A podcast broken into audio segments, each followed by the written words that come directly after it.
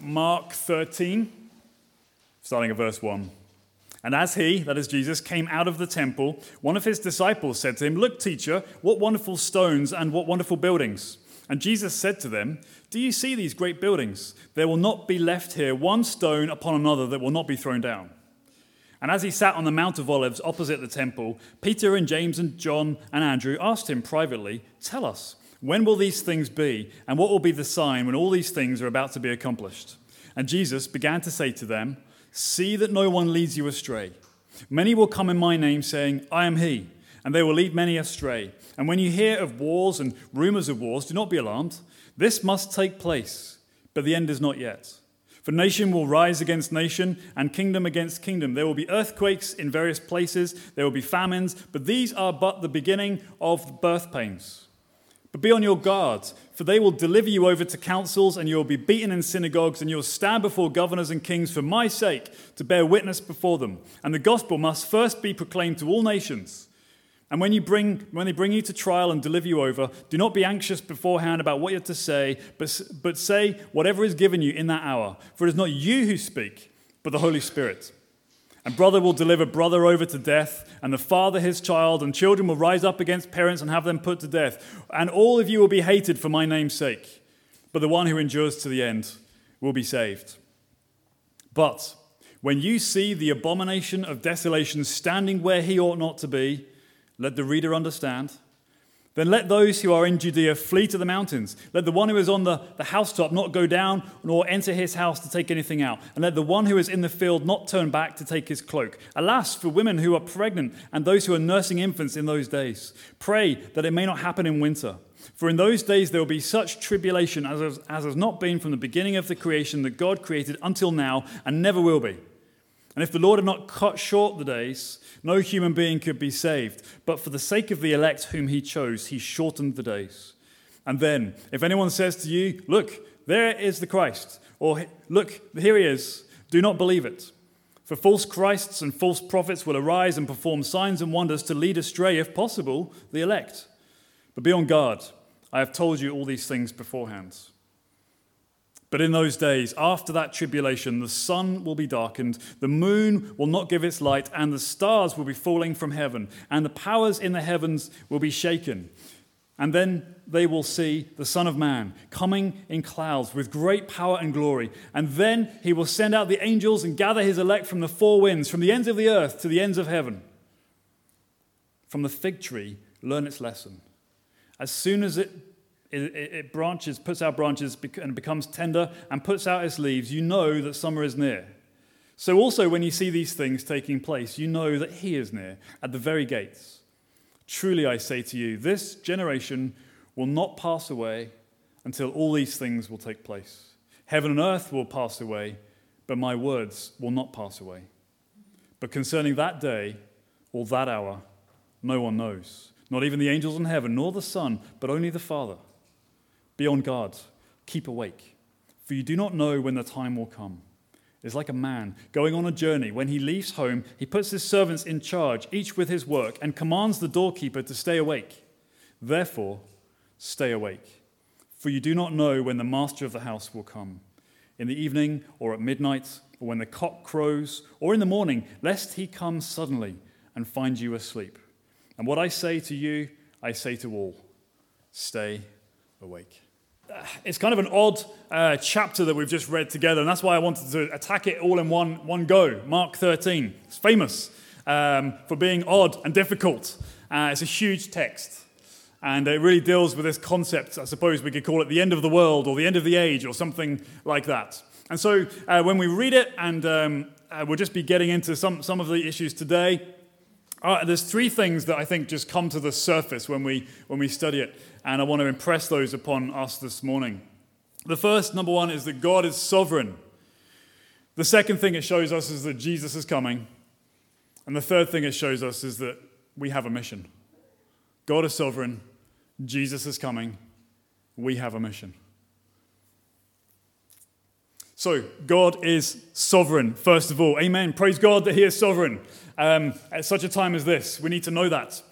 This is probably a collection of various sayings of Jesus that Mark has brought together in this passage, all dealing with this concept of the end of the world. And the context, as we've been seeing over the last sort of 6 weeks or so, has been Jesus coming into the temple. Remember, he came in on the donkey, sort of official arrival. It was a bit of an anticlimax. And then he started to, I suppose in some ways, pronounce judgment on the temple. Much like the fig tree that we saw at the start, Jesus says it's all full of life, or sorry, full of show, but no life. You know, it's all for show, but there's no heart in it. And much like he cursed the fig tree and it withered away, so too Jesus was sort of judging and dispensing with the temple is no longer fit for purpose. Some people think that this is one of the most difficult sections in the whole New Testament. I certainly think it is one of the most difficult, if not the most difficult, to understand and to piece together. So before we actually get into some of the bits and bobs that we're going to cover, I want to just try and give us some interpretive skills to help us locate what's going on in this whole thing we've just read together. And what we have here, as you probably guessed, is Jesus giving a prophetic pronouncement of future events yet to take place from his time. And rather like looking at a mountain range, you know, so if you go to Newcastle, for example, and you look up and you can just see the Slieve Donard, you know, in front of you, what it's not so easy to see is there are multiple peaks in between you and the top of the Slieve Donard. And so in some ways, that's what we're seeing here with Jesus. He is looking ahead. He's pointing our eyes away into the future. But there are multiple peaks that we are going to come across, near and far. And if you've ever climbed up a large hill, like the Slieve Donard, you sort of, from the car park, you think, great, it's just up there. But actually, when you start going an hour into it, you realize that just up there is actually a lot further away than you thought, and you've just reached a bit of a peak, but there's more to come, and you have to keep on pressing forward. So we're seeing something like that throughout this whole chapter here, peaks near and peaks further away. The near peak, we could say, is all about the destruction of the temple. We'll think about that in a minute. And the furthest away peak is the destruction of the present age. And these two things are sort of interwoven in what Jesus is saying here in Mark 13. So that's the sort of like the framework that we're going to use as we go through and think about this together. So first of all, what's happening here? Well, Jesus is, you know, literally and sort of metaphorically leaving the temple behind in verse 1. And then a disciple, we don't know the name of the disciple, sort of flags it up and says to Jesus, what wonderful stones and what wonderful buildings. And indeed, they were wonderful. They were enormous.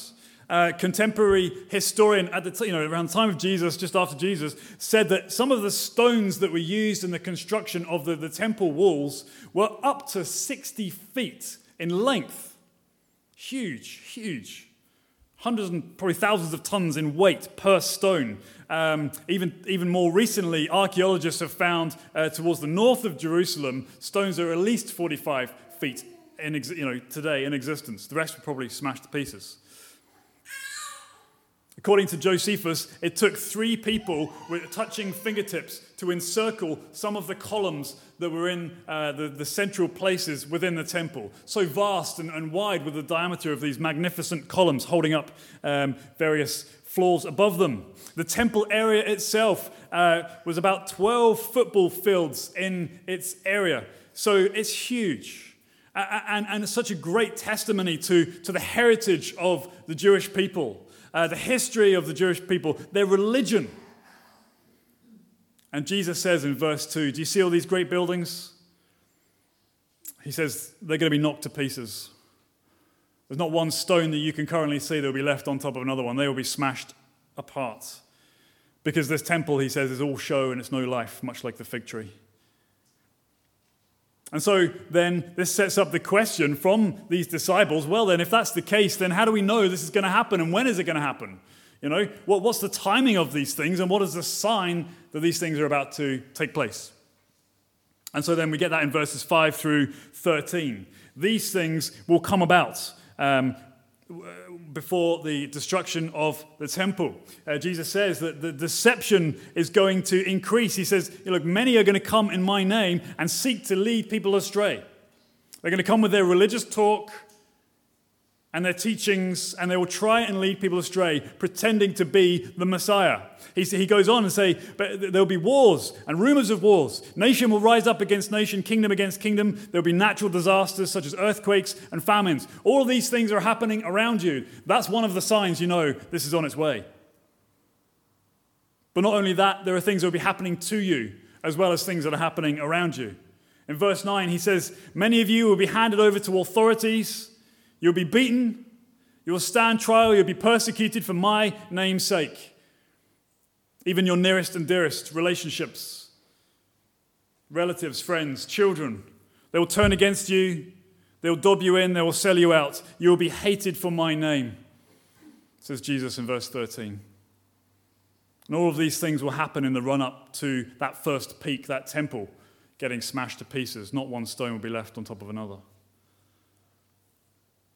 Jesus is effectively saying to his disciples at that time, I'm telling you this now so that you're ready for when it happens, so that you'll know that God is sovereign. I've already told you what's going to take place. You can be ready for it. You won't think that this is happening outside of God's control. God is telling you. He says, much like the fig tree. We see that again in verses 28 to 31. When the fig tree sprouts its leaves and puts out branches, we all know, says Jesus, that summer's on its way. This is what happens. You know, I was out walking with Eliza just after Christmas, and I even saw just then some little buds on a magnolia tree or something as we were walking along, and I tried to get her excited and say, isn't this great? And she wasn't that bothered. But anyway, I was, because I just thought, great, you know, spring is coming. We know when we look at these signs that something lays ahead. And Jesus says, well, I've given you these signs, and much like the fig tree, now you know that these things are coming. You know what to look for. You know the end is near. But through all this, God is sovereign. We see this throughout the entire text, and I would recommend you go home and read it again and just check what I'm saying to you. But God is sovereign, and we see that throughout. And God is there. He's not just looking on from outside as some sort of bystander, wondering what these human beings are doing. God is not like that. That's not how he interacts with us. He is over it all. He governs human history.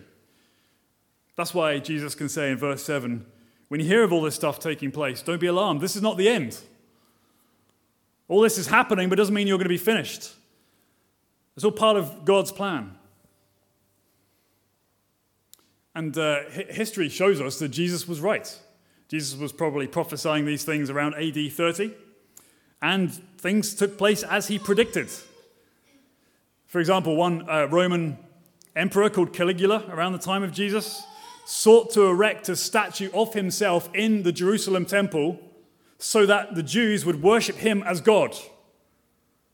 He sought to do that. He didn't actually get to do it. He was thwarted. But when this happened and when word got out, there were rumors of an uprising of the people of Israel against Rome. It never materialized. Actually, there was a real war about 20 or so years after that. The Zealot revolt brought the wrath of Rome squarely upon Palestine. In between whiles, there were famines, such as through the reign of Emperor Claudius. There were earthquakes in Phrygia and Pompeii. There was a civil war.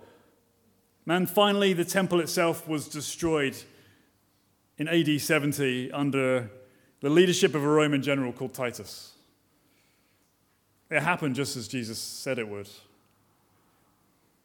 God is sovereign. Heaven and earth may pass away, says Jesus, but my words will never pass away. And he was bang on. Most of what we read here in this section is referring to the destruction of the temple, and we saw that in AD 70, many, many years ago. But much of what Jesus is saying here is applicable in any age. Today, of course, we are so aware of wars and rumors of wars. Even this week, we saw a Russian tank firing into a Ukrainian nuclear plant. Wars and rumors of wars. Over 1 million refugees and counting have fled Ukraine to seek refuge in neighboring countries. There are threats between East and West. There are counter threats. And with globalization and capitalism, we all will feel the effects of what is happening in that part of the world. And that's not to mention, you know, it's been knocked down the list, I suppose, but that's not to mention the global pandemic from COVID-19 and other things like climate change leading to flooding and various forms of destruction across the world. All this stuff is going on. And yet through this we can see that God is sovereign. He's got this. It's not out of his control. None of this is out of his control. These wars will not end us. Nations will rise up against one another, and that's not how it will end. Kingdoms and earthquakes and famines will happen, and that's not how this stuff will end.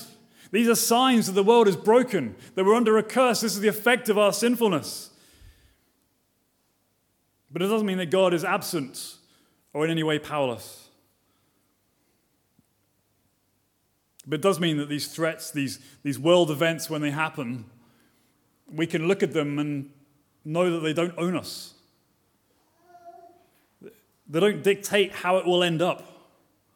God does. It doesn't mean like it's going to be like this forever. But Jesus said, heaven and earth will pass away, but my words will never pass away. What he's saying is his words are far more reliable than the most magnificent structures that any of us can build. Much more important than any conspiracy theory you might read online. Much more influential than any rumors you may hear, any news you might read, any statistics you might come across. His word remains true. And in fact, if that's the case, then there is something of the next world already present right now through the words of Jesus. God is sovereign. It's a message we need to hear this morning. But the second thing this text shows us, again, big picture, Jesus is coming. Remember we were talking about earlier about these two peaks that you look at, and Jesus is sort of, pointing our view to both of them, one behind another. We've got the near peak, which he deals with the destruction of the temple, and we see that actually took place today, and the effects of that are still present, right? There is no temple, there is no sacrifices anymore. It's still destroyed. The word that Jesus spoke in AD 30 still stands today. But all this interlocks in this passage we just read with the far picture, what's going on further into the future. And what we see there is Jesus is coming. The temple is fallen, but unfortunately there is worse yet to come. It's a very bleak picture. We see this in verses 14 through to 23. And really at the forefront of this far worse suffering and struggle and trials to come is this figure that Jesus identifies as the abomination of desolation in verse 14. This is somebody or something or some situation that comes, some scandalous act that happens that seems to then kickstart this immense, what the Bible says in verse 19, tribulation. This immense suffering and affliction and distress. Who or what is the abomination of desolation? Not a phrase that we would use very commonly today. What is it, or what have you? Well, we can tell it's most likely a person, because Jesus says in verse 14, when you see the abomination of desolation standing where he ought not to be. Sounds like it's a person, probably a he. It's a person to come. And Jesus identifies this individual as the abomination of desolation. That, by the way, is not something that Jesus has made up himself. That's a theme that has been developed already by the Hebrew prophets, particularly the book of Daniel. So if you go back and read Daniel in the Old Testament, chapter 9, 11, and 12, you'll hear reference and see reference to the abomination of desolation. So that's what Jesus gets it from. And Jesus is taking what Daniel has seen many hundreds of years earlier, and he is projecting further forward, and he's saying to his followers and to his people, that stuff that Daniel was talking about is yet to take place. This character, this figure has yet to come about. It's kind of an old school word, abomination. It really just means pollution. Making something filthy that was previously right or clean. That's the effect of this individual. And desolation, it means devastation, destruction, all right? So this person is going to come and bring such pollution, such vile actions or whatever it happens to be, that which was previously holy is going to be made effectively unholy.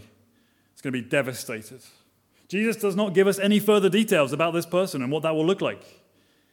But effectively, I think it's somebody who will ultimately substitute themselves for God. Standing, it says, where he ought not to be. Somebody will come along who will require absolute worship, absolute praise, absolute honor, on pain of death, if you do not provide that.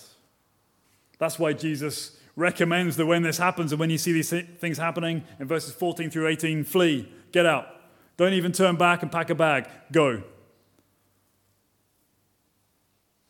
And during these days, Jesus says in verse 19, there'll be such tribulation, such suffering that has not been seen from the creation, the beginning of creation that God created until now, and never will be. It's terrifying. Whatever he sees is terrifying. And as we've already seen, there's a kind of on steroids. There'll be a proliferation of deception. It says in verse 22, false Christs and false prophets will attempt to lead the faithful astray.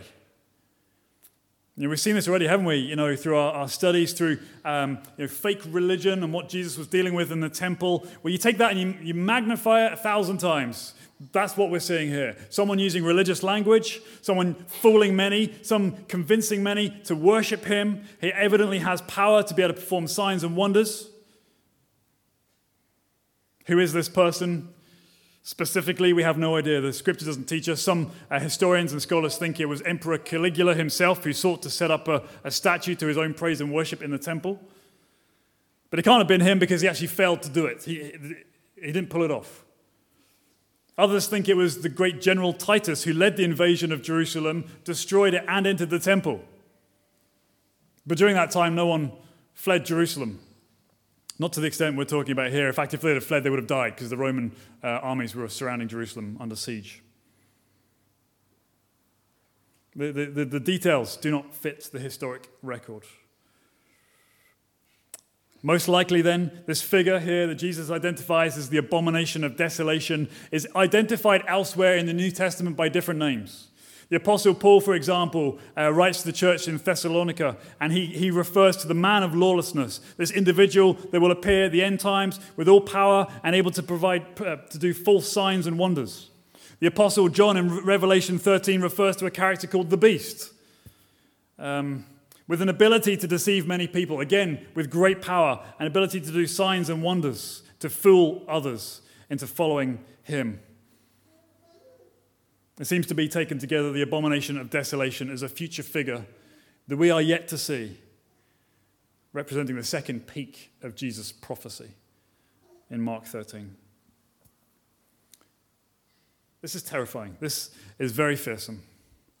But Jesus says these things to us to say, fear not. Why? Because Jesus is coming. We see that in verses 24 to 27. Jesus says, in those days, when that period of tribulation is over, he says, the sun will go dark, the moon will fade, the stars will fall from heaven, the heavens themselves will be shaking, and you will see the Son of Man coming in clouds with great power and glory. Again, drawing on some of the things that we see in the book of Daniel, particularly Daniel chapter 7. This Son of Man coming in power and great glory. And as Daniel sees with a little more sort of detail, I suppose, he's given dominion, he's given glory. All the nations will come and worship the Son of Man when he comes in power. His kingdom is everlasting. It shall never pass away. It shall never be destroyed. So what we're saying here and what we're seeing in these verses is that no matter how ferocious this abomination of desolation or man of lawlessness or beast or whatever you want to call it, no matter how ferocious, how blasphemous, how deceptive, how tyrannical that individual is and his effect on the whole world, Jesus is coming. And when he comes, it says he's going to send his angels to gather his people, the elect, that is the church, across all the world, all of heaven and earth, and he's going to gather them to himself. Whether they're alive or in the grave, Jesus will gather his people to himself. The many come to the one. So if you are a believer in Jesus, if you have what we can understand as saving faith in Jesus Christ, then one day Jesus will gather you. You might be alive at the time, you might be in the grave at the time, but either way, he will call your name. and you will answer. He won't leave anyone out. All of his people will hear his voice, no matter where they are and what they've done. If they trust him, they will be gathered to him to rule and reign with him in the new heavens and the new earth. You have nothing to fear. If you're not a believer, however, you're probably listening to all this, and it just sounds really odd, doesn't it? It does sound very sci-fi, very farcical. Hardly the sort of thing that you want to build rational religious beliefs on. And yes, we agree. I agree. It is odd. We are dealing with some very bizarre imagery. To be honest, there is more bizarre bits of the Bible than this, but you have a point. But the point here is that Jesus is teaching us and showing us about something beyond our current reality, beyond our current experiences. And so as such, it's always going to sound odd, isn't it, when we're peering so far in the future. But remember, what we're dealing with here are the words of Jesus of Nazareth. We're not dealing with the words that come from some American Christian fundamentalist novels or from the last Star Trek movie. We're dealing with the words of Jesus. And what Jesus is doing here is drawing on this long-established literary tradition from the Hebrew Bible. The Jewish prophets in the Hebrew Bible, in the Old Testament, spoke very widely about the day of the Lord, this idea of the day of the Lord, this cataclysmic event when the sun switches off, the stars fall out of the sky, and God comes to earth in power. And he wipes away all of his enemies, and he brings the fullness of his kingdom. That was called the day of the Lord. And you can see bits of this reflected in Ezekiel, or Isaiah, or Daniel, or Zechariah, or Joel, and others there. And all this stuff that Jesus is talking about is there in the Hebrew prophets in some form or other. But understandably, that's not our heritage as Western people. We don't think necessarily in these terms. We have different ways of telling stories that shape us and our beliefs. But you know this when you go on holiday to a country that's not your own or to a culture that's not your own. In order to understand a new culture, you have to step into it and try and understand it on its own terms. And that works in human interaction. It works in literature. In order to understand it, we have to step into it and listen to it on its own terms. And so here, too, is what we need to do. We need to listen to this on Jesus' own terms. This is Jesus' prophetic representation of all of human history. And yet he's using specific Hebrew ideas. So yes, of course, it's odd to our ears. But the more we step into the language of the Bible, the more we start to understand where he's coming from. But either way, I think we get the idea of what he's saying here. But that's Jesus' version of the the big picture of human history. But what would you say is your version, if you have a version? How do you think things are going to end? Some of us opt for the idea of reincarnation. That there is no real end. It's just that we sort of die and become reincarnated and reborn, and just like a cycle, come back again as some other creature. Some such. Many people, I think probably many more in our own society, just think that death on death, you just cease to exist. You are no more. There's no more soul. There's nothing that goes beyond the grave. You just go back into the ground, and that's it. So either we're stuck in an endless cycle of reincarnation, or we just simply cease to exist. And I would say that neither option gives us much hope for the future. Certainly doesn't give us much meaning for the present. One famous Christian leader recently said, "What you believe about the future dictates very strongly how you live in the present." So what do you believe about the future? How do you think it's going to end? Because that will impact how you live now and how you treat other people. And if Jesus' teaching is to be believed, here he says, he will come again. He will make all things new. And as such, he gives us great hope. He gives us this vision of restoration. And that has a big impact now on how we live and how we treat one another and what we do with our money, what we do with our time. I think Jesus' words are worth listening to here, because after all, he did rise from the dead. And that gives him a certain qualification that I think none of us will have. So we've seen God as sovereign. Secondly, we've seen Jesus is coming. And thirdly and finally, therefore, we have a mission. We have a mission. These two peaks that we've been talking about. The first has already occurred in AD 70. The temple was destroyed. But the second is yet to come. And the fact that the first one happened according to Jesus' prophetic words, it strengthens our understanding that the second one is sure to happen too. And so as such, we're sort of in between those two peaks. You know, the first has already happened. We're waiting for the second one. So the question we're going to ask ourselves as we finish is, how do we live between those two peaks?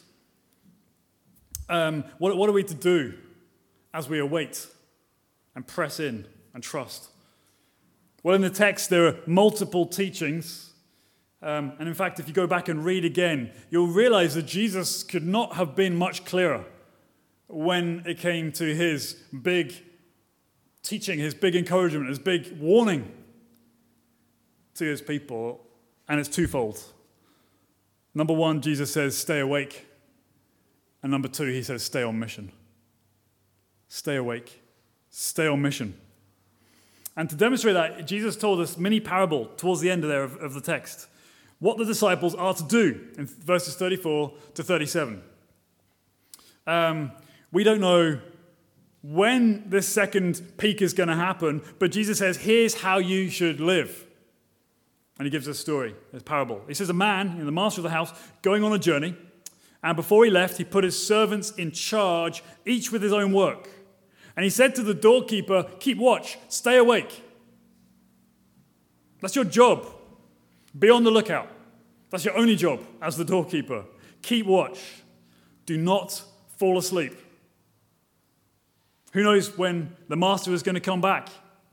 He says again in verse 36, do not fall asleep. He says in verse 37, I say what I say to you, I say to all. That's you here, right now, sitting here. Stay awake. So how are we to live? Be ready, be expectant, be on guard, be on mission. Do what I've told you to do, says Jesus. Don't fall asleep. Don't nod off. Don't wander away. Don't drift. This is how you should live. What then is our mission? Jesus has given all these jobs to his servants. What then is our mission?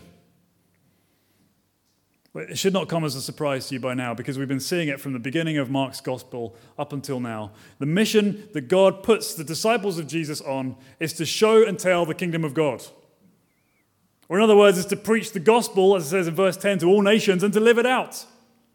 Or in other words, as Jesus says at the end of Matthew's gospel, go and make disciples of all nations. That's our mission. That's what you're to do. And we can see how that comes to being, particularly in the context of the church here in verses 9 through 13. As we've seen already, Jesus says, many of you will be put on trial for your faith. Many of you will be brought before governors and authorities, whether they're secular authorities or religious authorities. But he says, when that happens, you will have unprecedented access to preach and witness to Jesus. That's how we understand verse 10. The gospel must first of all be proclaimed to all nations. That's how it happened at the start of the church. We see that all through the book of Acts. The book of Acts is a commentary on verse 10. And when we open the book of Acts, and we studied it carefully as a church a few years ago, we see the apostles and leaders quite often of the church on trial for their faith. You know, we saw Stephen and Peter and John, all of them appearing before the Sanhedrin in Jerusalem. We saw Philip getting an opportunity to speak to this high-ranking civil servant from Ethiopia.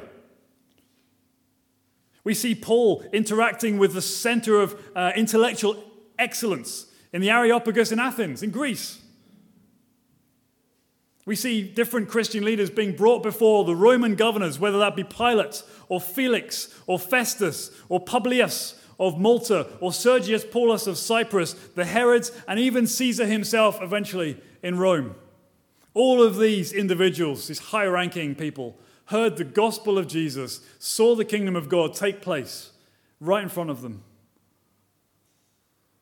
And so the gospel in that first generation was preached to all nations.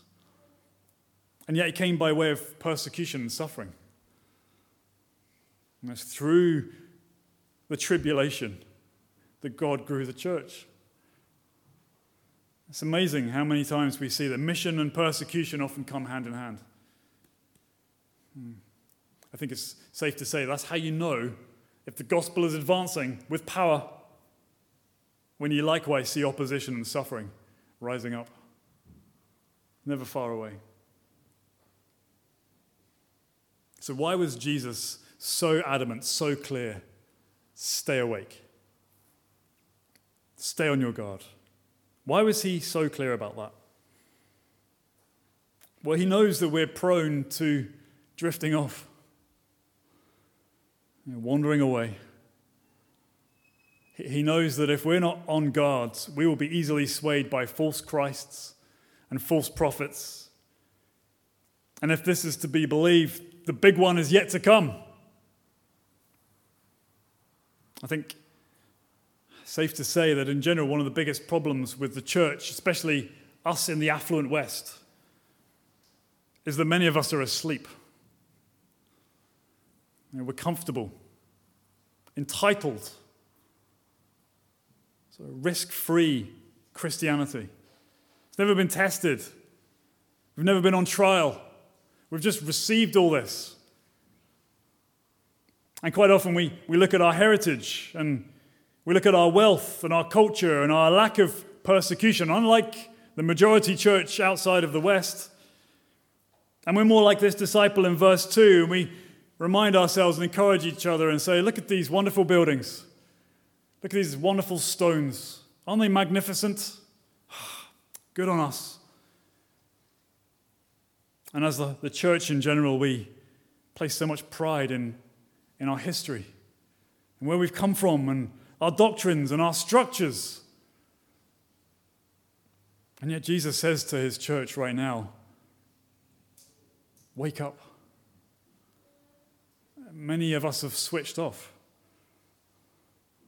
That's why the church in the West is shrinking, because we've fallen asleep.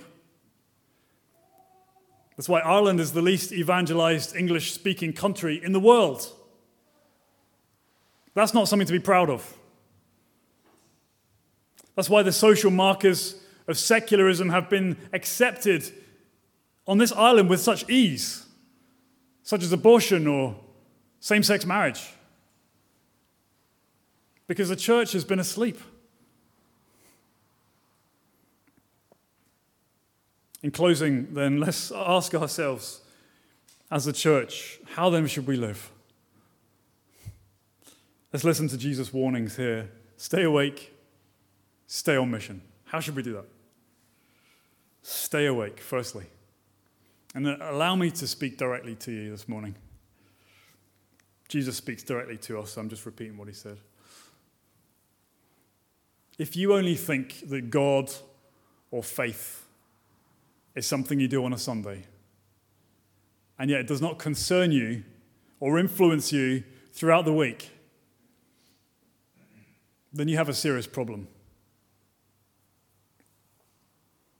You know, the sort of religion that we see here, you know, the sort of religion that's just the done thing, or the family tradition, where you just go because you've always gone. That kind of religion is rapidly dying away. It is in my home country,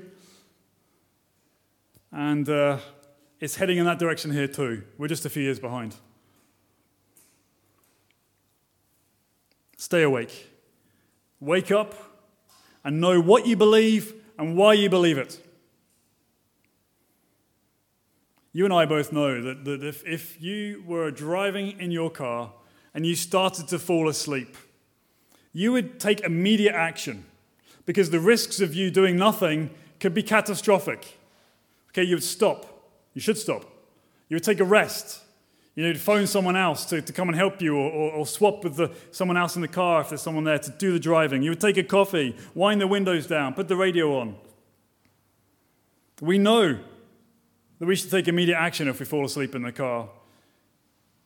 If you fall asleep in your faith in Jesus, then you are required to take immediate action. Wake up. Park whatever it is you're doing and do whatever it takes for you to know God, to actually know God. The Apostle Paul writes in one of his letters, examine yourselves, he's writing to the church, examine yourselves to see whether you are in the faith. Because he knows there are plenty of people who go to church, but they're not actually in the faith. Examine yourself. Take a good hard look at yourself. Are you in the faith? And do whatever it takes for you to be confronted by the Word of God and filled with the Holy Spirit. And I'm not going to stand here and give you a list of things you should go off and do. I'm not going to be prescriptive. I know it's different for every person. But whatever it looks like for you, it must lean on the means of grace. It's going to involve the Bible. It's going to involve prayer. It's going to involve worship. It's going to involve the supper, the bread and the wine. It's going to involve community, seeking the Lord while he may be found. These means of grace are like spiritual smelling salts, jolting you back to life. Do whatever it takes. Stay awake. Number two, stay on mission. Make disciples. Proclaim the gospel in word and with deed. Evangelize, baptize, disciple. That is what we do here at Foundation. That is what the church does. It's the team that does that. We do it together. It's us. It's you. So all this stuff about mission, making disciples, baptizing, evangelizing, that's not just for one or two keen beans. The rest of us could just chill. Neither is it for the paid staff. This is our job as a community on mission to make disciples. If only just a few of us do that, then the body is deformed. We will limp. We will be fighting with one hand and half a foot and an eye that's blind. That's what happens if you fall asleep. But yet when we pull together, if we all wake up, if we all receive the smelling salts of the Word and the Spirit, then we become strong, then we become effective. So as we finish, let me ask you, are you on mission? Are you part of the community that makes disciples?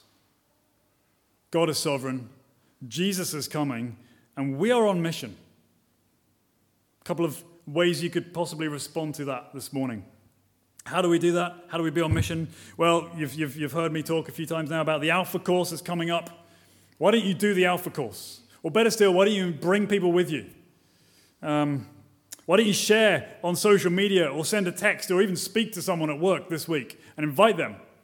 You know, it's based on your friendship with them already. You do have friends, don't you? Well, ask them to come. God gives you friends for a reason. Another way you can do it is join the church and enter the ministry here. Whether that's serving in kids, catering, creche, sound, tech, evangelism, welcome team, set up, set down.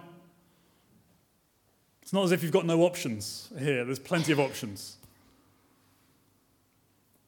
Are you on mission? Join the community. Stay awake. Stay on mission. Jesus is coming. Let's pray.